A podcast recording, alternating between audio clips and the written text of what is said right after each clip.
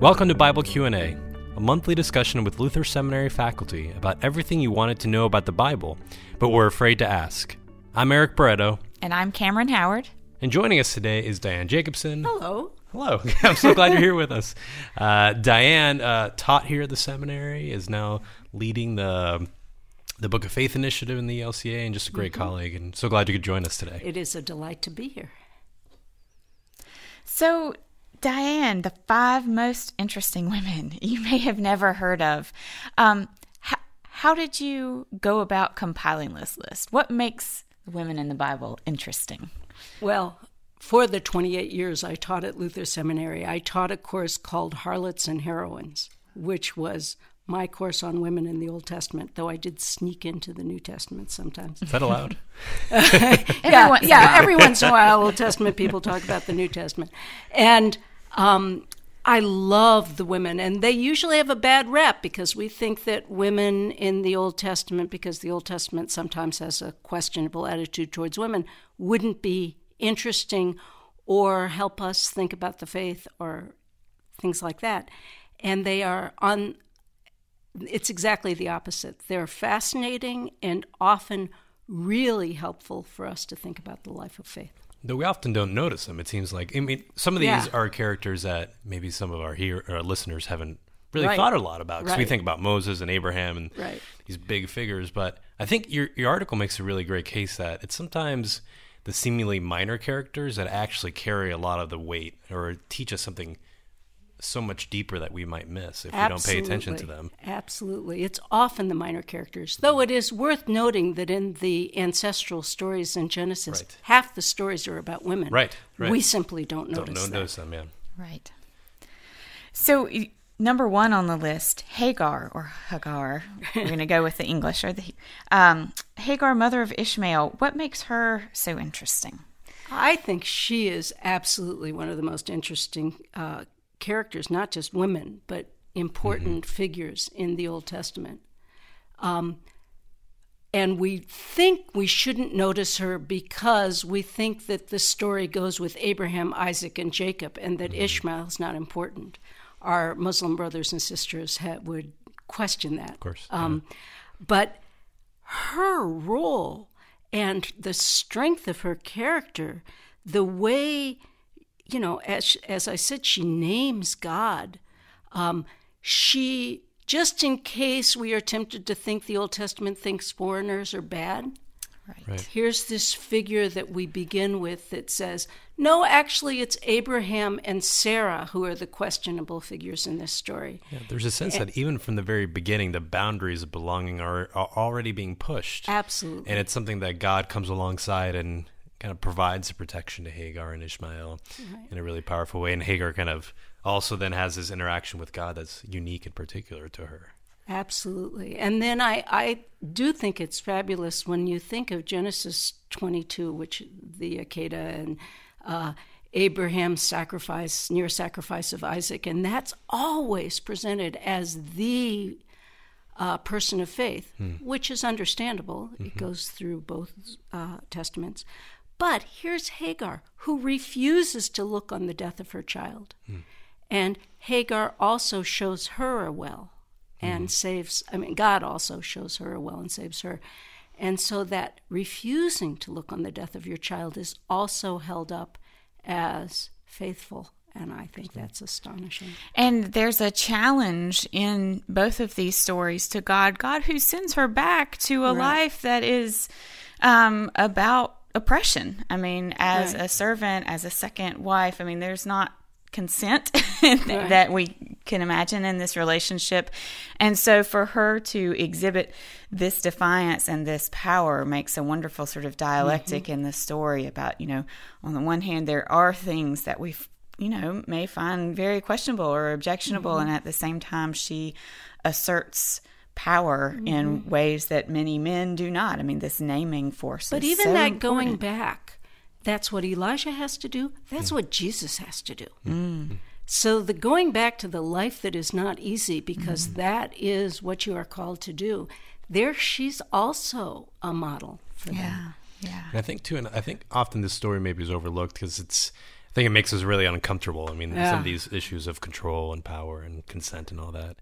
Um, but especially among African American women, this experience of, of, of, of, you know, of slavery, of being second class citizens in a particular household, that there's this resonance with this story that this, um, you know, these set of historical experiences that their, you know, ancestors experienced just, you know, a few hundred years ago or 50 years ago are something that is, it isn't new and it's something that where God has always he's been there even in those moments of of deepest darkest I actually remember um, teaching out at the GTU with a woman who worked with the young girls who were taken basically into sexual slavery. And then she worked with them. This was a nun. And uh, this is a, one of those stories that can help people come to grips with what's happened to them. and then we have Shifra and Pua. Shifra and Pua. Tell us about them. Yeah, Well, my dog's name is Shifra because Pua is a really bad name for a dog. you're dooming that dog to failure. to call it Pua. yeah. Um, Shifra and Pua are the midwives who uh, are the first midwives to save the children from death at the beginning of Exodus. And I, one of the things I love about them is you cannot tell from the Hebrew text whether they are Hebrew midwives Right. Or Egyptian midwives. I'm kind of inclined to think they're Egyptian midwives, but that's my reading, and it's not, you know, it, you don't have to do it that way. Um, but they they refuse to obey Pharaoh, either as slaves or as Egyptians. They refuse to obey uh, Pharaoh, and then it says they feared God, and then he gave them houses. And one of the really fun Hebrew things is the word for houses is sounds like daughters. Oh, okay. And so he gave them houses, he gave them slash daughters. It's not the same word at all. But, and it's daughters that the Pharaoh thinks he doesn't have to kill.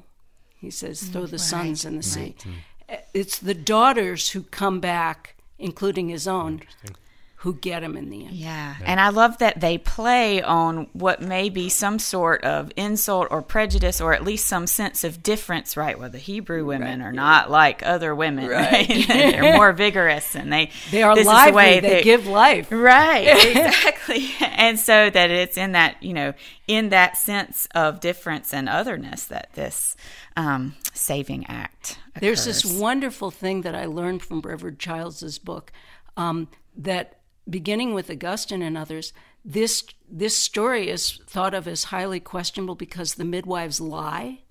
And is lying okay? We moderns never even notice that they lie because we don't think about this anymore. But lying, you know, is it ever okay to lie? And that's that trickster piece Right. uh, that it it's not just okay it is the righteous thing to do and the first one of the and you know of those writers that i know of who said no lying in this case was good was luther oh, interesting. Always go back to him, right? yeah yeah well you know it's a bias here i am with my two non-lutheran colleagues i have to get luther in there. But there is a sense, right? And I think we see this in the Hebrew scriptures quite a bit, in the New Testament as well. The sense in which, when you're powerless, uh, sometimes lying is the only weapon you have left. And in this situation, what are they, what are they? What else are they going to do? They can't go uh, to the emperor and say, "Please let us do this." The emperor's going to say, "No, uh, you know." I've already made up my mind. They can't go do a rally. They can't go vote out the emperor. There's no voting involved. So that the weapons that they have to do God's work, to us in positions of power, looks underhanded. But it's actually all that they have left. It makes me think of Tamar in Genesis 38. So another woman, not on Right. this list, but uh, who, you know, well, we'll have to instruct the our listeners to go read Genesis 38. But she basically um, disguises herself as a prostitute, and by the end of the story, um, is declared righteous um, Right. because, well, because her.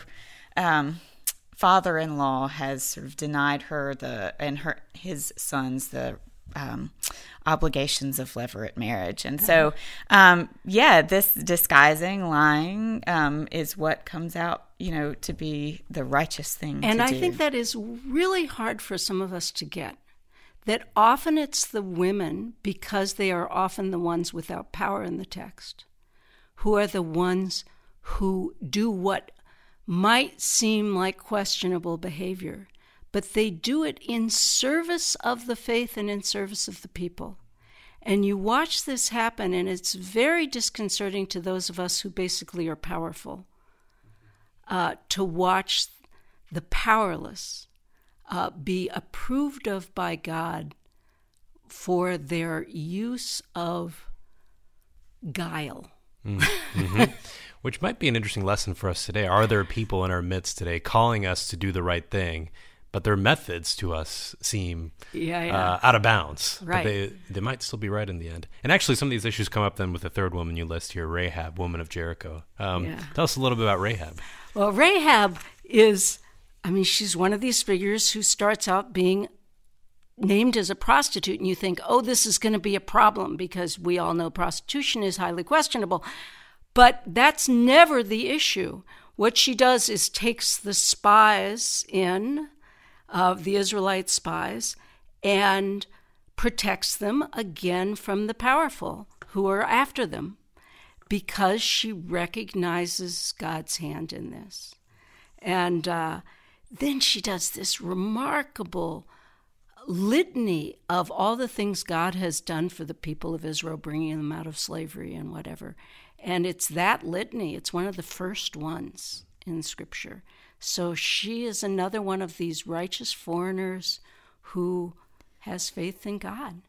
Right. And and she's a prostitute. And there are a lot of women, I mean, again, Genesis 38, a lot of times when we hear um, prostitutes um, sort of being these women characters in the Bible who um, show themselves to be righteous, either a apart from uh, their profession or because of or despite of what what's up with all, all these prostitutes This in is the Old actually Testament? why I named my course Harlots and Heroines. And it comes after the genealogy in Matthew, where the women who are named, and you're always sort of surprised that there are any women who are named, of course, it goes to Mary, whose sexual behavior is at issue. And so these other women who are named, although Bathsheba isn't named, um, but she's alluded to. Um, uh, these other woman, women who are named, you could, if you just had a knee jerk reaction, say, oh, those are prostitutes, we don't have to pay any attention. But they become the heroines of the faith. Um, again, noted by Luther, but I think also noted by Calvin, I just want to say.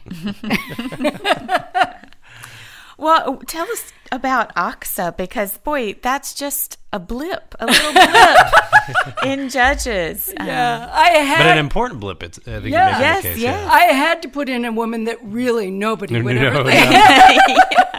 This is this is Trivial Pursuit. Right, right. here. Yeah, she's the one, Achsah. She's mentioned in Judges 1, and she's the daughter of Caleb and the wife of Othniel. When, when Caleb, when Othniel does this heroic winning property for, uh, for Caleb, Caleb gives um, Achsah, his daughter, in marriage uh, to Othniel.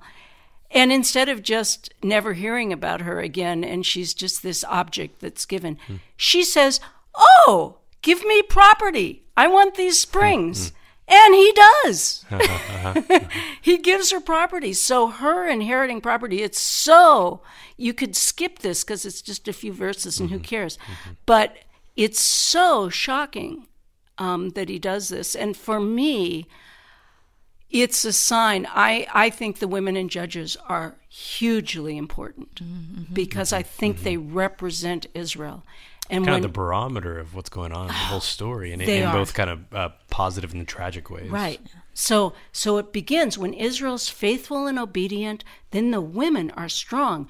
Deborah and Jael and and Achsah and and then as leadership, as judgeship, as charismatic leadership becomes corrupt, the women Start get losing- victimized. and start losing names, and Right. victimized in just more and more horrific ways Right. by the end. and and finally are cut into 12 pieces and sent out so you know they represent israel, when uh, there is no law in the land uh, and no king in the land and everyone does what is right in his own eyes and so it's a the antic, antidote to the book of judges is the book of ruth where the women bring israel back to herself Again, a foreign woman, Ruth, Yeah, yeah, the yeah. Moabite. The Moabite, um, you know, reviled Yeah, yeah. Right, right, right, yeah. the Pentateuch, and then to be an ancestor of David and of Jesus. Yeah. Back to her genealogy. So then our last woman, Tamar. There's a couple Tamars in the. Yeah, in yeah. scripture. You're, this one. That's you're right. Genesis Talked about 38. That's 38. Talked about the right? other one, but this one's the daughter of King David, sister of Amnon and Absalom. Yeah, she's just a fabulous figure. And again, it's one of those ones that you think of at first and you think, I, I'm not going to read this story. This story is about rape. I don't like stories about rape. But I, it doesn't say rape is good, it says rape is bad. And so then we read it to learn. And and you learn that she is the victim, but she doesn't sit silent. She speaks and she speaks the law to her rapist and says, Such a thing is not done in Israel. You know, don't do this. And the men around her, certainly her rapist, even her brother who wants to protect her and hides her away in his house and silences her, that's not entirely by them. But David, who ignores her and and and favors her rapist, um, and war and havoc end up being the result of not listening to this woman. And I, I think that this story reminds us that when we read the Bible, we're not simply reading the Bible to figure out how to act or even how not to act that there is there are these complicated stories that we need to read carefully and sort of understand these characters and that it's not simply all cut and dry you know i'm just going to look up in my answer book here how i need to act in this particular situation but that these are stories that bear remarkable um, truths and commentaries on humanity and our relationship with god that require some patience and some And also, this sort of astonishing thing that you can have a story about King David. I mean, we know about Bathsheba, but it's actually most of the stories about women in David's lives um, that show him not to be an entirely honorable figure. King David. Uh, that's an amazing thing about Scripture that you can take your hero and say, God even uses such as these.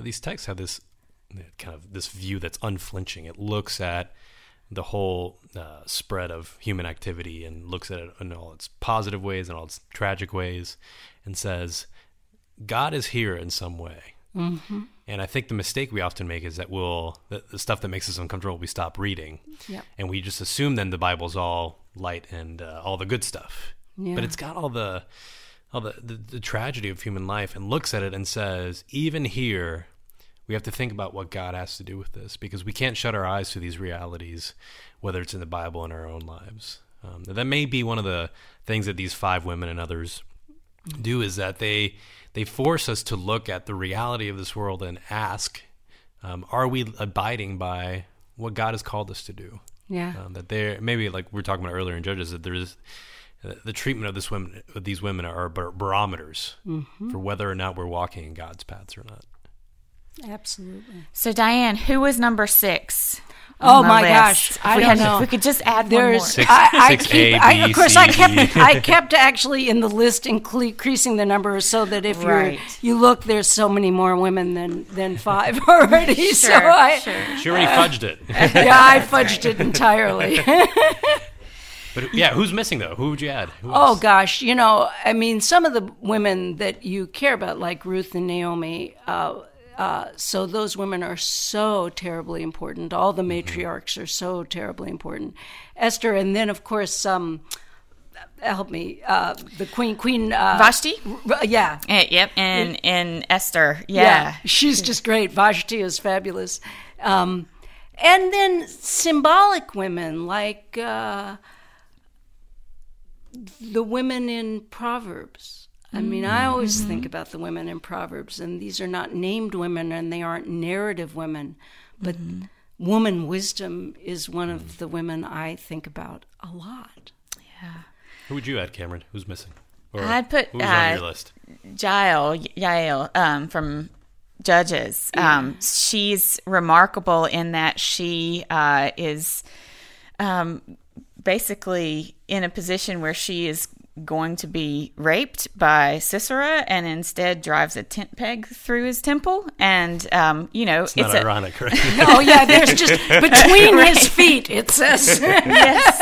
let, yeah. let the reader understand. so so um i mean there are many remarkable things. I mean that story all of it is disturbing in the way that many stories in judges are but that's here we're toward the front end of judges where the women are um, more empowered um, and uh, she's able to to be a warrior like Deborah is able to be a warrior. And um, I think that pushes against a lot of the the pictures we have of biblical womanhood and so I appreciate that challenge And I think I would just add one New Testament woman at least in the, in the Okay. mix. Oh yeah, yeah. I know we, we, have to. allowed it. Who- Somebody we don't often think about is Phoebe. I think. Ah. Um, Oh, So that we have this massive letter that Paul writes to the Roman Church, and they don't have email, and they don't have the postal service, so somebody has to send it, and somebody they don't have copy machines, so somebody has to read it. And after you read all of Romans, you realize you have a lot of questions to ask, and somebody has to answer those questions. So it's Phoebe who carries this letter um, in, in a dangerous world, reads the letter, and it's the first interpreter of Paul's most important letter to us. Wow, I think there's a real power in that as well. that's And- fabulous. but thanks, Sam. This has been a really Oh, it's fascinating great. And I, conversation. I just have to Yes, say please. that so many of these stories we're talking about are not in the lectionary. Ah. And so if you're going to do these in your congregations or wherever you do this, you have to make an effort. And um, my experience is, is when you do and you have conversations around these women, the discussions are remarkable. So, but you have to do it outside the lectionary. yeah and do it together Yes, do it together. they can be some scary stories when we're alone Thanks, Diane. Great Thank conversation. you. Thank you. Thank you for joining us on Bible Q&A. You can find more information at enterthebible.org. Join us again.